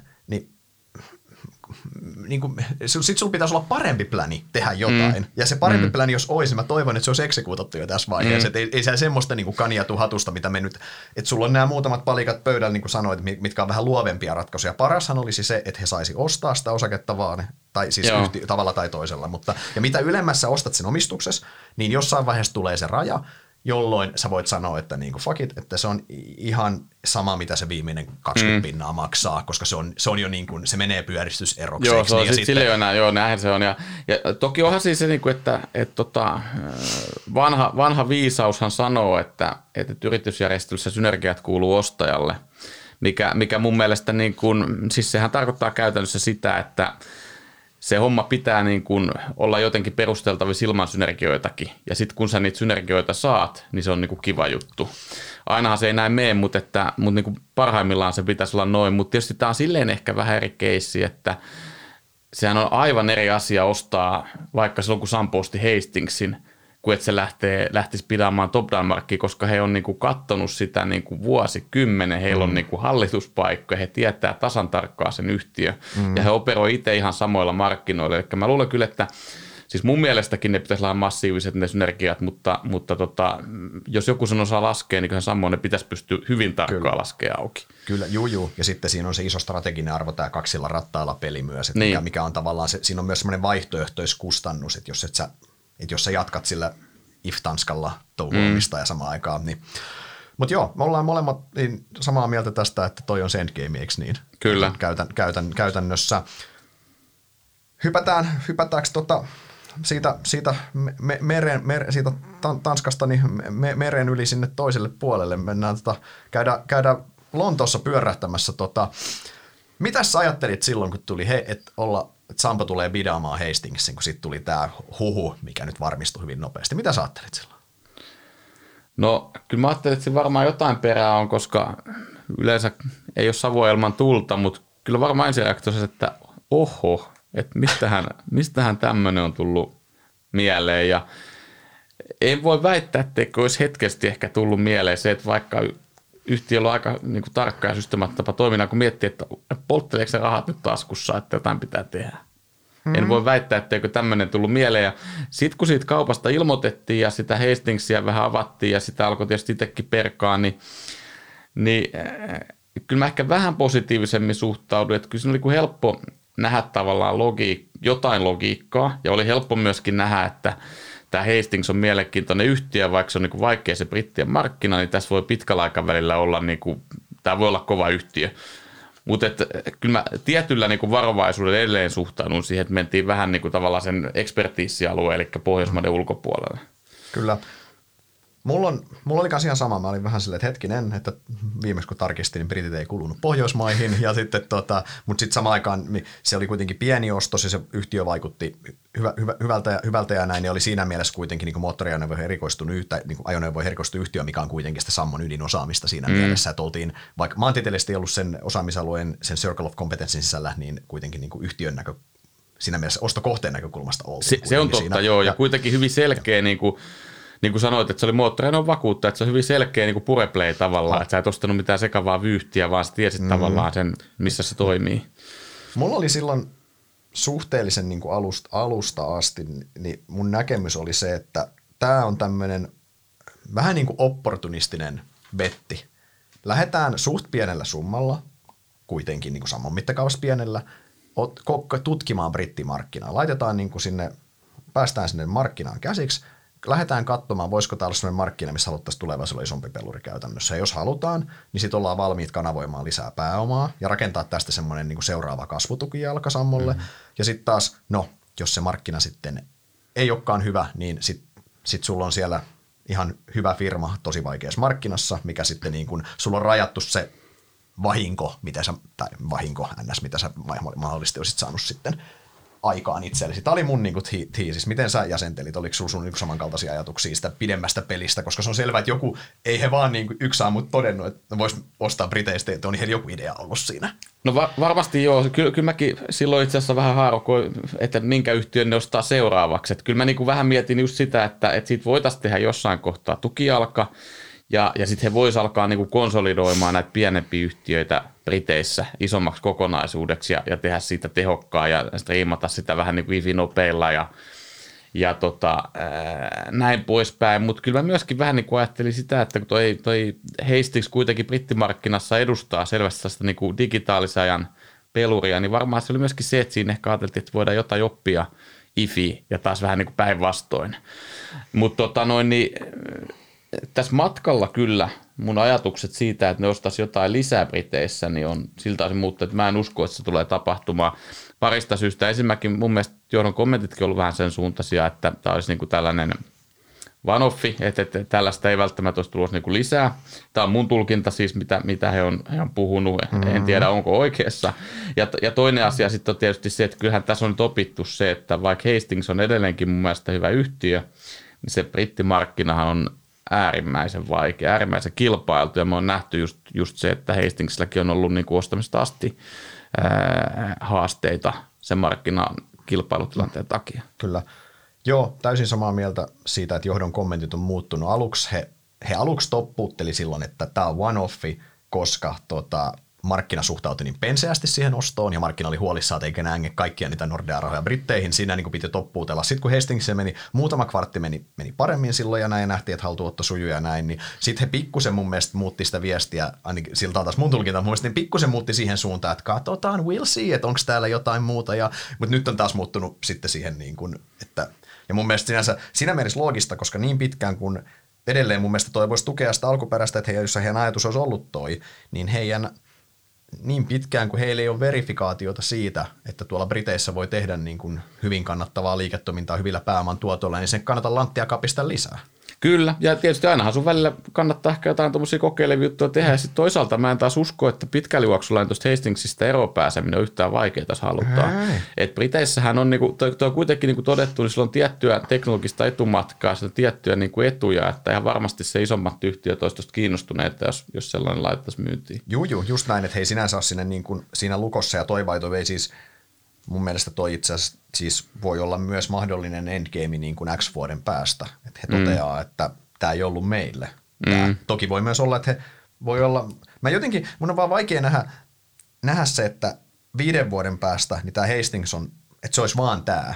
Koska silloin se on niin kuin Sammon tarinassa, se on lähinnä niin kuin kauneusvirhe mun mielestä. Silloin, että kyllä niin kuin tässä joku sen vuoden päästä, niin heidän pitäisi, varmaan ollaan tilanteesta, heidän pitäisi ehkä selkeyttää sitä, että mitä siinä, että mitä siinä haetaan. haetaan. Ja jos se on se, että jätetään Hastings tommoseen ja se on kiva, että se pikkusen kasvattaa markkinaosuutta ja on siellä tommonen, niin kun se on kuitenkin... Niin ainakin... Se on tavallaan kyllä totta, mutta sitten musta jotenkin tuntuu, siis ehkä, ehkä se voi olla vähän niin kuin private equity-sijoitus sitten myöskin, että koska, mm. koska se ottaa sitä markkinaosuutta ja sitten tulee isompi yhtiö ja näin, että kun mun olisi tosiaan aika vaikea nähdä, että sitä nyt lähettäisiin sitten niin kuin tekee uusia järjestelyjä Briteissä, koska siinä on mun mielestä sitten taas sekin uhka, että nyt kun Sammosta lopultakin tehdään vahinkovakuutusyhtiö – ja, ja tota, se arvostuskertoimet on alkanut tulee sinne, missä ne pitää ollakin.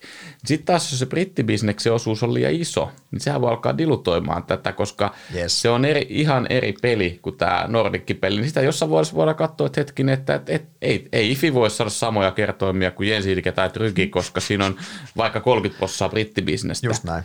Jos se olisi näin. Mm. Ja sitten Sampo jakautuu siinä vaiheessa. ei vaan, mutta joo, joo, joo. Mutta eikö siis, se, säkin olet niitä yhtiöitä tonkinut silloin aikanaan, niin siis jos ne haluaisi, niin Briteissähän olisi ostettavaa, siis ois, konsolidoitavaa, ei nyt tarvitse nimiä käydä läpi, mutta siellä siis pointti, että se, se markkinahan on fragmentoituneempi ja siellä olisi siis mm. ti, tilaa kyllä konsolidaatiolle siinä, siinä mielessä. Mutta mut joo, mun mielestä sinänsä Hastingsissa on ehkä sijoittajien myös hyvä muistaa se, että se on kuitenkin pieni osa. Mm. Se on oikeasti pieni osa tätä kokonaisuutta. Meidän molemmilla Sammo Partsissa se osuusarvosto on kuitenkin aika, aika pieni, että se, tämä saa myös aika paljon huomiota siihen nähen. Että se on, niin kuin, se on edelleen se on täysin hallittu betti. Se on, te, se on eri asia, jos sinne olisi ängetty se koko Nordea-raha, ja se olisi jossain assetissa, mistä ei pääse eroon halutessaan. Mm, mm. Mutta kun se, niin kuin, se, se on pienehkö summa, se ollaan kuitenkin pitää muistaa uudelle maalle menossa tämmöisessä. Meillä on ollut aika poikkeuksellisia aikoja tämän kustannusinflaation kanssa ja koronan, koronan korona-aika ja näin, niin myös mun mielestä se, niin kuin, että et, et, et, et varmasti tämmöisen niin kuin, niin kuin strategisen ostajan näkökulmasta, niin se on early days kuitenkin vielä. Siis Joo, ei, ei sit niin kauan kuitenkaan, kun Hetan osti. Ja sitten lyhyellä aikavälillä mun mielestä pitää muistaa taas se, että äh, Hastings, jos mikä, hyötyy tästä korkojen noususta, että IFin kohdalla me oltiin vähän huolissaan, että hetkinen, että alkaako se vakuutustekninen kannattavuus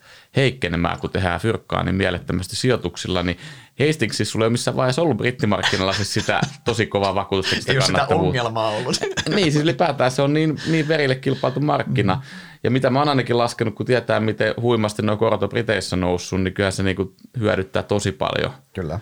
sijoitussalkun kautta Hastingsia. Kyllä. Miten tota, mikä sun, mikä sun fiilis, oliko, oliko se Hastings osto, toki edelleen early days on vaikea, mutta jos niin nykyisen tiedon valossa pitää sanoa, oliko se virhe? Riippuu horisontista, että jos, jos mä ajattelen, millä, millä mä arvostan sen mun osien arvon summassa, niin se arvo on alempi kuin mitä ne makso. Eli tavallaan, jos sä katsoisit vaan hmm. tätä nyt nähtyä, mutta tota, en mä sitten kuitenkaan sanoisi, että se on virhe, koska siinähän tietysti pelataan pitkää peliä ja, ja mä uskon, että, että tota, jos se vaikka myydään viiden vuoden päästä, niin siihen saadaan ihan asiallinen sijoitettu pääoman tuotto hmm. per vuosi, että – riippuu niin kuin tavallaan katsontakannasta ja horisontista. Joo, mulla on itse hyvin, samo, hyvin samoja ajatuksia. Siis mä, en, mä, mun mielestä on liian aikaista, aikaista vielä sanoa. Mä haluan nähdä myös, miten se yhtiö operoi normaalissa mm. markkinassa. Pitää myös muistaa, että se on tarjonnut IFille paljon synergi- synergioita, mm. mitä nyt ei vaikea Näin verifioida, on. mutta jos nyt uskoo, niin mitä Sammon kalvoilla sanotaan, niin siellä myös siellä on IFI, IFI, IFI on saanut hyvää, mikä ei näy Hastingsin numeroissa numeroissa ja sitten just se, että kun nähdään normaalissa markkinassa, mikä se on, kun Sampo on saanut nämä synergiat oikeasti vietyä läpi sinne, niin we'll see, miltä se, miltä se näyttää, näyttää sitten silloin. Mutta tota varmaan joo, mutta siitä tosiaan, niin, tosiaan niin ennen, ennen kuin sitä, niin mä en kanssa usko, että siellä mitään yrityskauppoja hirveästi tässä lähtee, lä, lähtevät tekemään. Olisin hyvin yllättynyt, jos tässä vaiheessa joku yrityskauppa tehtäisiin, koska nyt on vielä, muista, se, olisi, se olisi virhe nyt laittaa lisää rahaa sinne perään. Joo, ehdot, ehdottomasti, että et, et, ettei tavallaan, kun, kun Kore on just kuitenkin niin vahvasti if ja sä mm. haluat hoitaa sitä hyvin, niin ettei, ettei mene sitten taas, että johdon fokus menee vähän niin kuin hajoa joka suuntaan. Että. Just näin. Sitten tullaan takaisin tuohon Boulevardin päähän ja tota, mandaatumi. Tot, no, mä, mä, mä oon näkemykseni sijoittajille tehnyt hyvin selväksi. Mä uskon, että mandaattumin listautumisesta ilmoitetaan tässä vielä – vielä tämän kuun aikana se nujitaan, nujitaan kasaan yhtiökokouksessa toukokuussa ja sitten se toteutetaan joskus kakkoshälfillä ja se toteutetaan jakautumisena. Eli ei kukaan, kukaan ei kerää rahaa siinä, kukaan ei myy osaketta, eli Sammon nykyiset omistajat omistajat tota, sa, omistaa sitten if, ää, mandaattumia anteeksi samassa suhteessa. Me saamme uuden, uuden yhtiön Helsingin pörssiin. Mitäs tota, mikä sun tiisis on mandaattumin suhteen?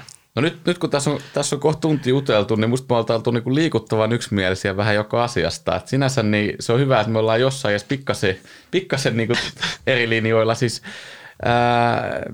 mitä pidemmälle tämä homma venyy, niin sitä todennäköisemmäksi se listaus mun mielestä tulee, koska sehän tarkoittaa, että sieltä ole sitten löytynyt ostajia ja paras ikkuna sen myynnille varmaan meni jo. Siis tuollaisen toimijan myyntihän on tosi nättiä silloin, kun sulla on voimakkaasti nousevat korot ja, ja kaikki odottaa, että ne nousee lisää. Mutta nyt niin kuin tiedetään, niin tämä markkinamyllerys on vähän niin kuin tuonut särjää tähän markkinoiden uskoa siitä, että nouseeko korot enää, enää lisää. Mutta tota, jos mä ajatellaan tätä listausta, mikä siinä on hyvää, mikä siinä on huonoa. No hyvä siinä on tietysti se, että kenenkään ei tarvitse spekuloida tota, noin niistä hintaa. Silloin saadaan niin sanotusti markkinahintaa ja jokainen päättää itse, mitä osakkeelle tekee. Ää, ja, ja tota noin, niin, näin, mutta mikä siinä on huonoa, niin ensinnäkin tietysti se, että sehän listataan ainoastaan, jos ei kukaan halua ostaa sitä kovaa hintaa. Eli tavallaan silloin ikään kuin siitä ei saatu ehkä sitä preemiohintaa, mitä on toivottu. Mm. Ja toisaalta sitten niin mä en ole ihan varma, että onko kaikki sijoittajat välttämättä innoissaan tuommoisesta osakkeesta. Et, et, et nykyisellään mandaattumis kuitenkin sen, sen tuottotaatun kannan takia, sehän on äärimmäisen heiluva se tuloskunto. Mm, markkinariippuvainen. Todella markkinariippuvainen. Siitä tulisi niin todellinen pelipaperi nykyisessä muodossa.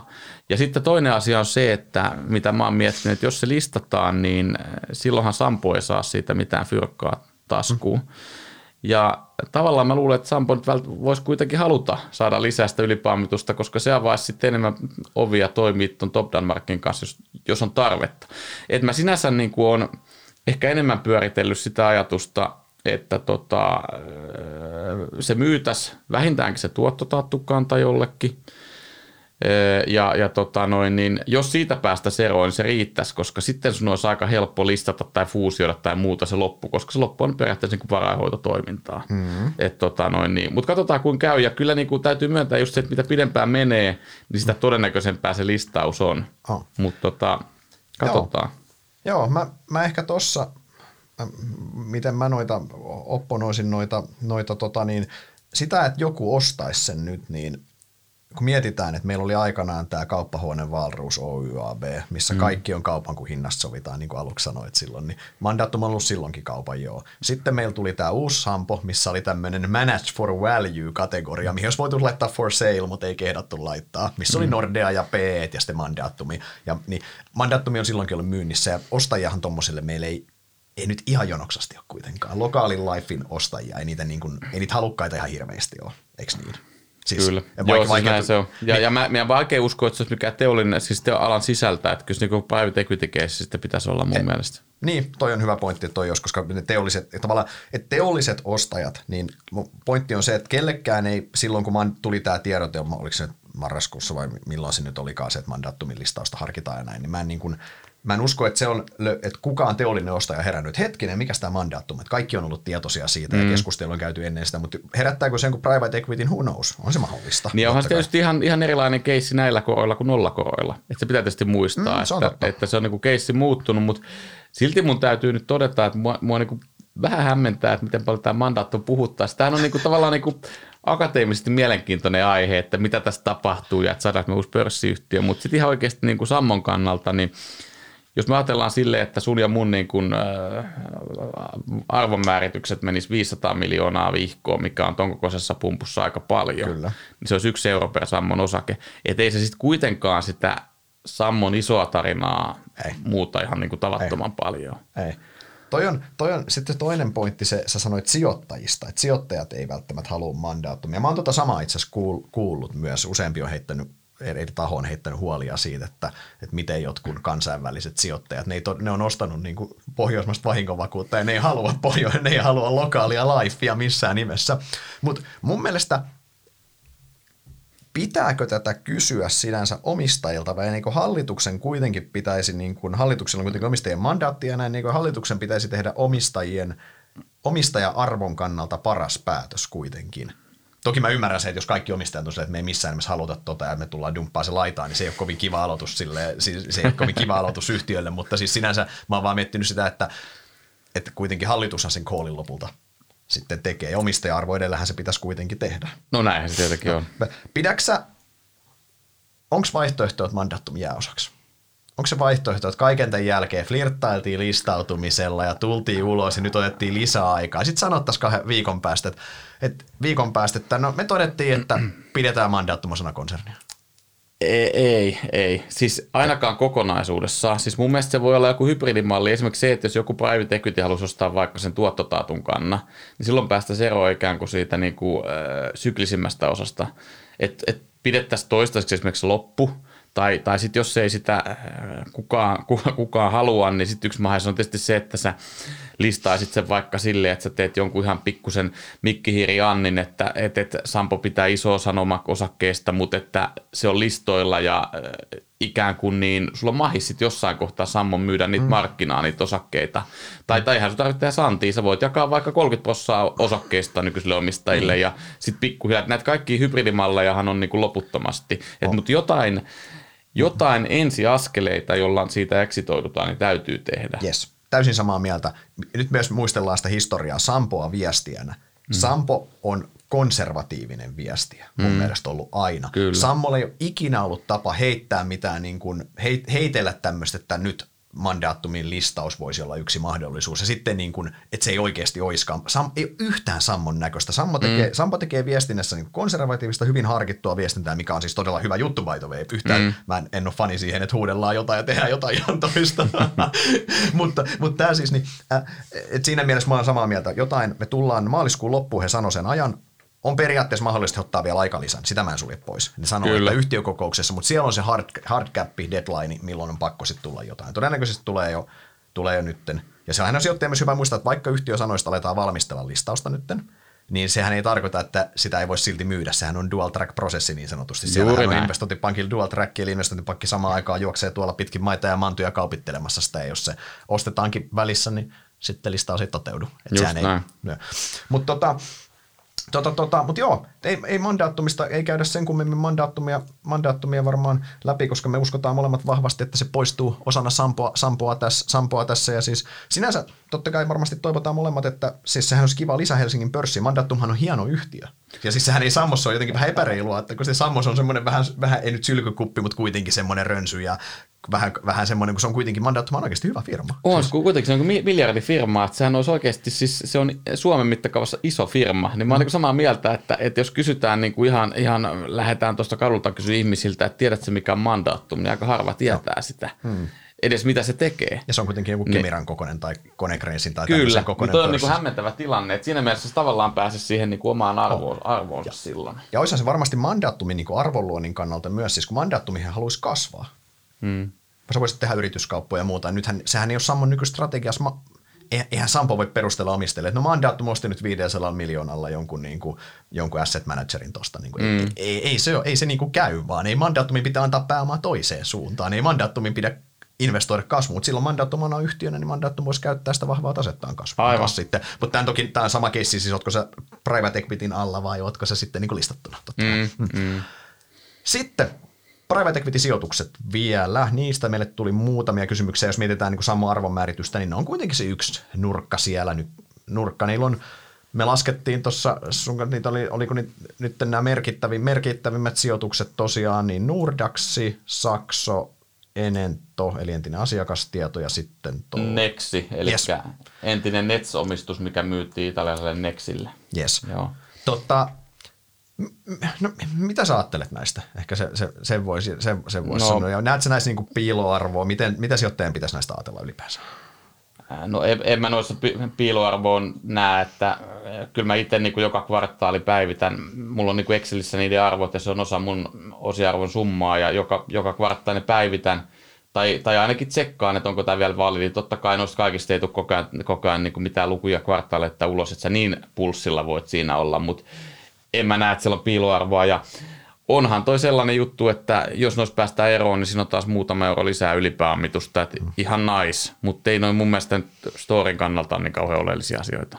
Niin siis mun mielestä tässä on myös se mittakaava tärkeä, että jos meidän, no käytetään sitä samaa 500 milliä esimerkiksi, jos meidän, he, jos meidän arvio heittäisi tässä 500 milliä, se olisi vielä enemmän. Se by mm. voi periaatteessa heittää, kun tuolla on tuommoisia firmoja, minkä multiplet voi olla, kertoimet voikin olla aika hurjilla tasoilla sitten lopulta Joo, ja sitten jos joku haluaa teollinen ostaa, niin voi maksaa melkein mitä vaan, niin, jos sattuu sopivanlainen. Niin. Et siellä, et siellä mä ihan aidosti näen, että se voi olla, että siellä on siellä on, ainakin mulla ne on suht konservatiivisia ne arvot ja yhtiö mm. on itselläkin aika korkeat. Se voi juttu. olla, että sieltä tulee reipasta ylihintaa, mutta jos sieltä tulisi se 500 milliä ylihintaa vaikka suhteessa mm. tasearvoja, niin on se euro per osake. Mm.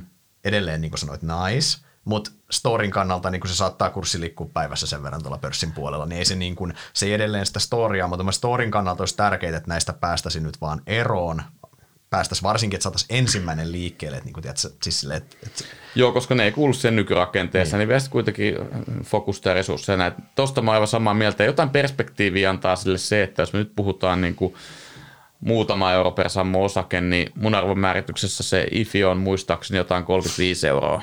Meillä on varmaan suunnilleen Eli sama arvonmääritys. Niin jo, jo, jos sä muutat niin IFin multipelia puoli yksikköä, niin silloin on todennäköisesti sama vaikutus kuin tällä.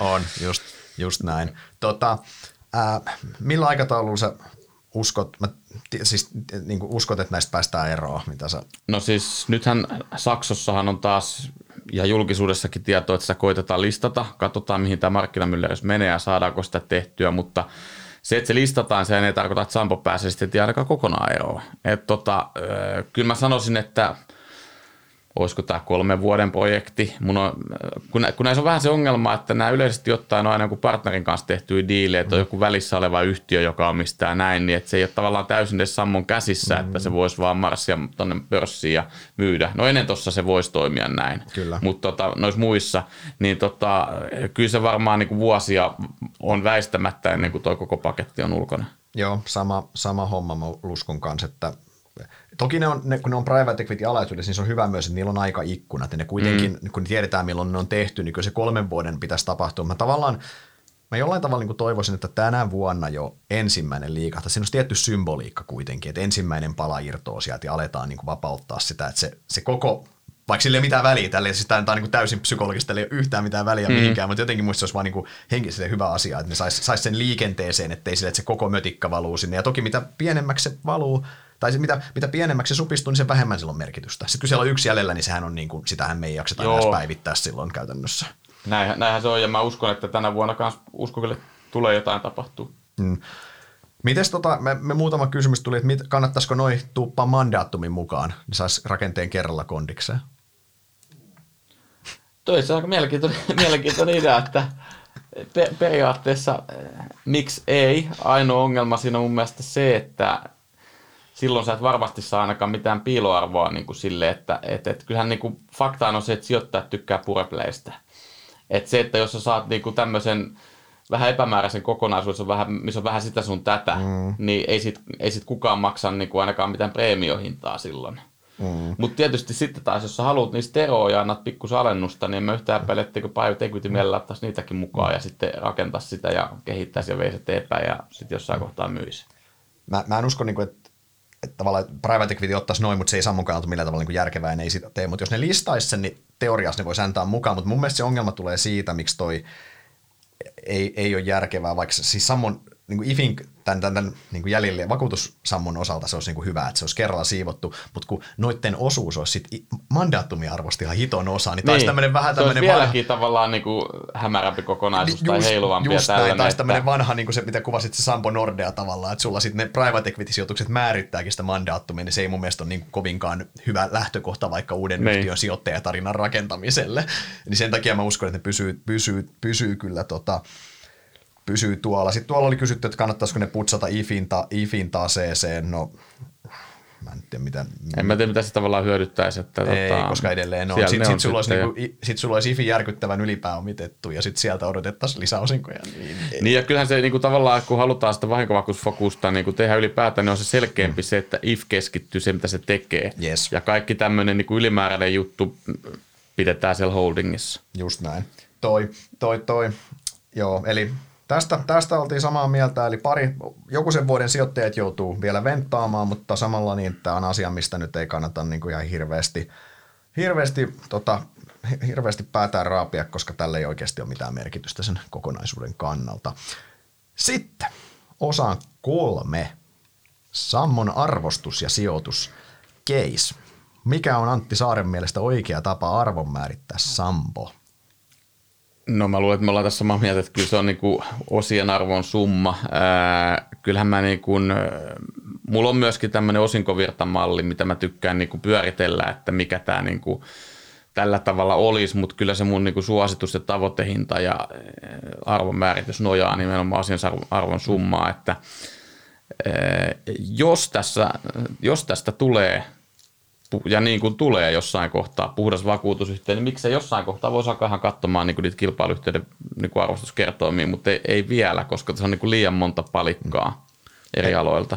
Niin, meillä on ne sijoitukset, ne pitää, niin kuin, koska ne on, ne on semmoista, mitkä pitää niin kuin laskea sinne niin kuin EVH mukaan totta kai, koska mm. ne on, ne on niin kuin käteiseksi tulevaisuudessa muuttuvia eriä.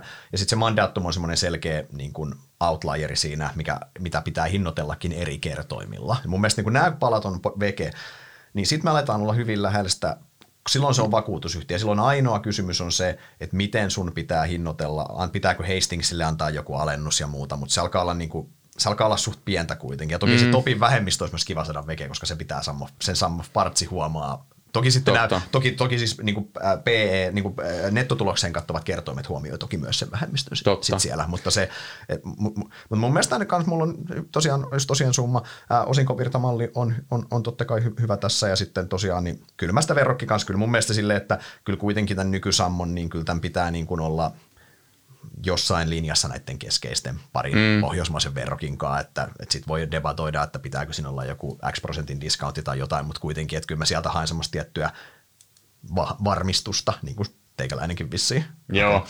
Joo ja sitten jos mä mietin niin osion arvon summassa, että mitkä ne IFI-kertoimet pitää olla, niin me pelastaa aika paljon Trykiä ja Jens yes. koska sitten taas, eh, jos mennään niin kuin vähän niihin muihin listattuihin, niin Top Danmark, no se, se on korkealla sen takia, että on tämä tavallaan tämä Sampo-juttu, niin se ei ole niin kuin, ne kertoimet eivät ole todellisuutta tietyllä tapaa. Niin. Ja sitten taas, sit jos mennään vähän näihin äh, pienempiin, niin se laatu ei ole ehkä enää samaa luokkaa. Ei, mutta sulla on toisaalta, jos sulla on kaksi ihan älyttömän hyvää verrokkia, mm. niin kyllä mun mielestä se antaa aika hyvää ja niillä on isot analyytikkoseurannat ja muut, että mun mielestä on vaikea argumentoida, että markkina ei olisi niissä kovin tehokas. Näinpä, Siinä, näinpä.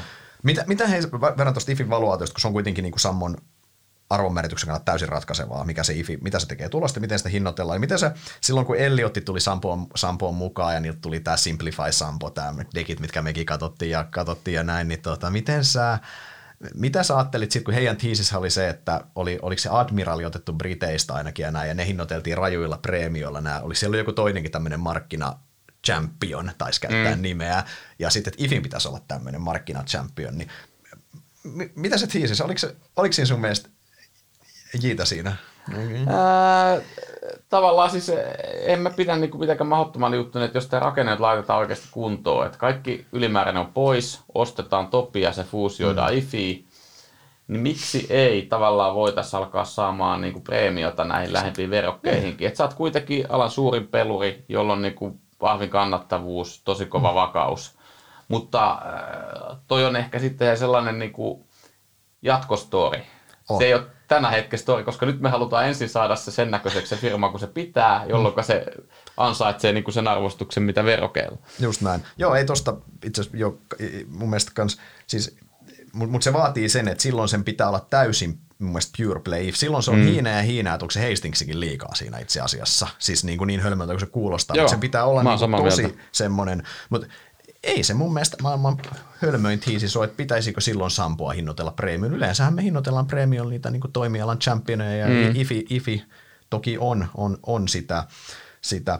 Miten muuten, toi sama arvomerityshän on sinänsä, voisi sanoa, että suht helppoa varsinkin nykyään. Siis nämä osat on kuitenkin aika, mm. aika mm. selkeät, eikö niin? Me, eikö niin? niin meillä tota, ää, meillä kysyttiin sitä, kysyttiin, että miten analyytikolle niin isoja näkemyseroja, ilmeisesti viitattiin siihen, että siellä on aika rajujakin eroja tavoitehinnoissa, että siellä pystyy olla niin kuin, vaikka niin kuin, vaikka niin kuin 15 euron spreadi taitaa olla ala- ja ylälaidan välillä. No, koska me ei niitä analyysejä nyt varmasti olla kaikkia luettu eikä ota siihen ottaa kantaa, niin kysytään ehkä, yhdistetään tähän toiseen kysymykseen, tämmöiseen härkäkarhuskenaarion. Jos, jos sä leikit sun Sammo Partsilla, niin millaisia, niin kuin, millaisia tuloksia sä sieltä niin kuin saat, saat, saat niin kuin ulos, jos miettii sitä niin kuin ylä, ylä- ja alalaitaa?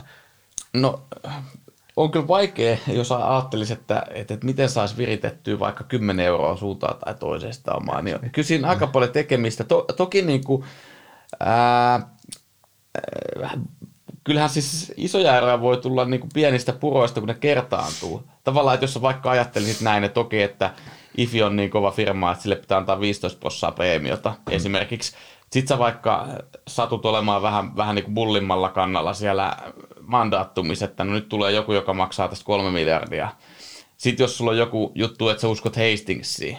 Ja, ja private equity vielä, niin. Niin, että et kaikkea niin kuin uskot ja sitten, sitten kuitenkin siitähän on niin kuin varmaan erilaisia arvioita, että miten paljon sitä pääomaa vapautuu tämän mandaattumin jälkeen. Ja, ja tota, noin, niin sillähän on totta kai myös väliä. Et mm. Ehkä se on just se, että tässä on niin monta liikkuvaa palikkaa, että et jos sä satut kaikissa olemaan vähän niin kuin siellä härkäpuolella tai sitten karhupuolella, niin se kokonaisero on aika iso. Kyllä, ja kaikkein tärkein on totta kai se IFI. Jos, Joo. IFille, jos sulla on bullit ennusteet, jos sä odotat, mun mielestä se isoin swingi tulee siitä, ja mä en nyt sano, että tämä on se ylimmän tarkarin keissi, kun mä en tiedä, mä en, en ole lukenut analyysiä, mutta miten, jos mun pitäisi niin kuin lähteä virittämään tätä, niin ennusteet silleen, että IFille tämä sijoitustuottojen herkku valuu täysmääräisesti sisään käytännössä, mm. vakuutustekninen ei oleellisesti heikkene, tuloskasvu on yllättävänkin hyvää itse asiassa siihen semmoiset preemiokertoimet, koska if on if. Se on mm. se local champ, se on se champion. Niinku. Niinpä. Niin ja niin, siitähän se niin kuin, viisi euroa kyllä räpsähtää lisää. Niin kuin, Joo, ja, ja, ja, ja siihen riittää niin kuin se, että jos tavallaan näitä lähimpiä verokkeja, että mennään aika detskuun, mutta Jens mm. Trygihän on aina valuoitu aika paljon korkeammilla kuin Jens Idike.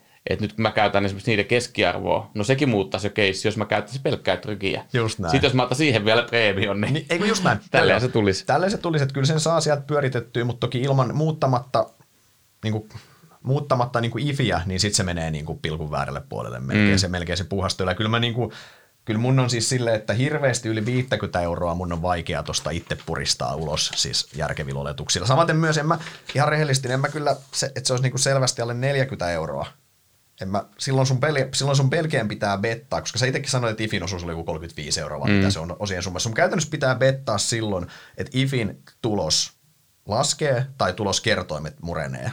Mm. Tai jopa molemmat, jos sä metalle 40. Et siinä sinänsä aika niin kuin, sanotaan, että aika tukevalla maalla mun mielestä tuossa rangeissa niin kuin ollaan osien Joo, on vaikea tuosta olla eri mieltä niin. kyllä. Joo.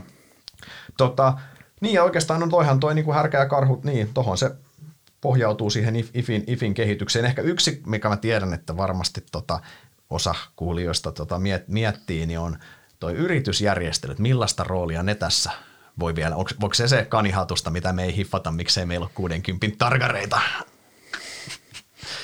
Niin, en mä, en mä oikein jaksa uskoa, että nyt tämä mandaattum se tapahtuu todennäköisesti, ja mä en usko, että se on mikään kauhean iso asia – tapahtuuko sen jälkeen jotain muuta, niin mä en oikein usko, että kauheasti muuta kuin se, että myydään ne private equityt, niin kuin puhuttiin, että se on aika pientä.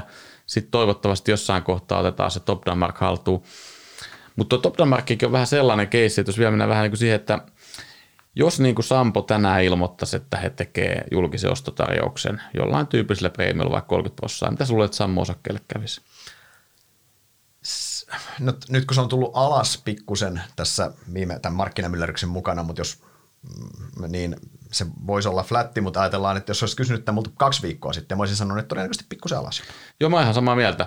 Että tavallaan ei sekään ole ehkä sellainen niin kuin – aivan lyhyen aikavälin triggeri, että, että edelleenkin jos ne tekisi ton kaupan, niin mä seisoisin se takana, että viisi vuotta eteenpäin olisi briljantti diili ja mä, mä varmaan niin no, nostaisin mun tavoitehintaa sen pohjalta, mutta mä luulen kanssa, että se ensireaktio on alas, mikä on luonnollista, jos sä maksat jostain listasusta siis preemiota, niin Yleensä se on näin. Ja se hintalappu olisi kuitenkin sit kokonaisuutena niin, niin, niin, niin hurja. Mutta mut joo, mun mielestä, ja tämmöistä, tämmöistä itse nyt ollaan hyvinkin podin loppupuolelle, mutta mulla oli toi yksi kysymys, tämä oli, oli jollain tavalla, tämä oli tosi, että kysyttiin siitä, että ollaanko Sampoa laittamassa myyntikuntoon. Ja tämä mun mielestä tietyllä tavalla aika summeeraa tämän, meidän, tämän tarinan, mikä ollaan tässä käyty läpi, se, että millainen yhtiö Sampo oli silloin, se yritysjärjestelyn mystiikka ja tämä Valrussin kultasormiteema, ja mihin me ollaan nyt tultu, niin ei, ei Sampo olla laittamassa myyntikuntoon. Sammosta siivotaan täysverinen pohjoismainen paras mm. vakuutusyhtiö. Se kuntoon. Niin, just näin. Se myyntisana otetaan veke siitä. Eli sitten tulee, ja joo, onhan se pörssi on auki viitenä päivänä viikossa. Kyllähän sen saa mennä bidaamaan sieltä, mutta ottaen huomioon,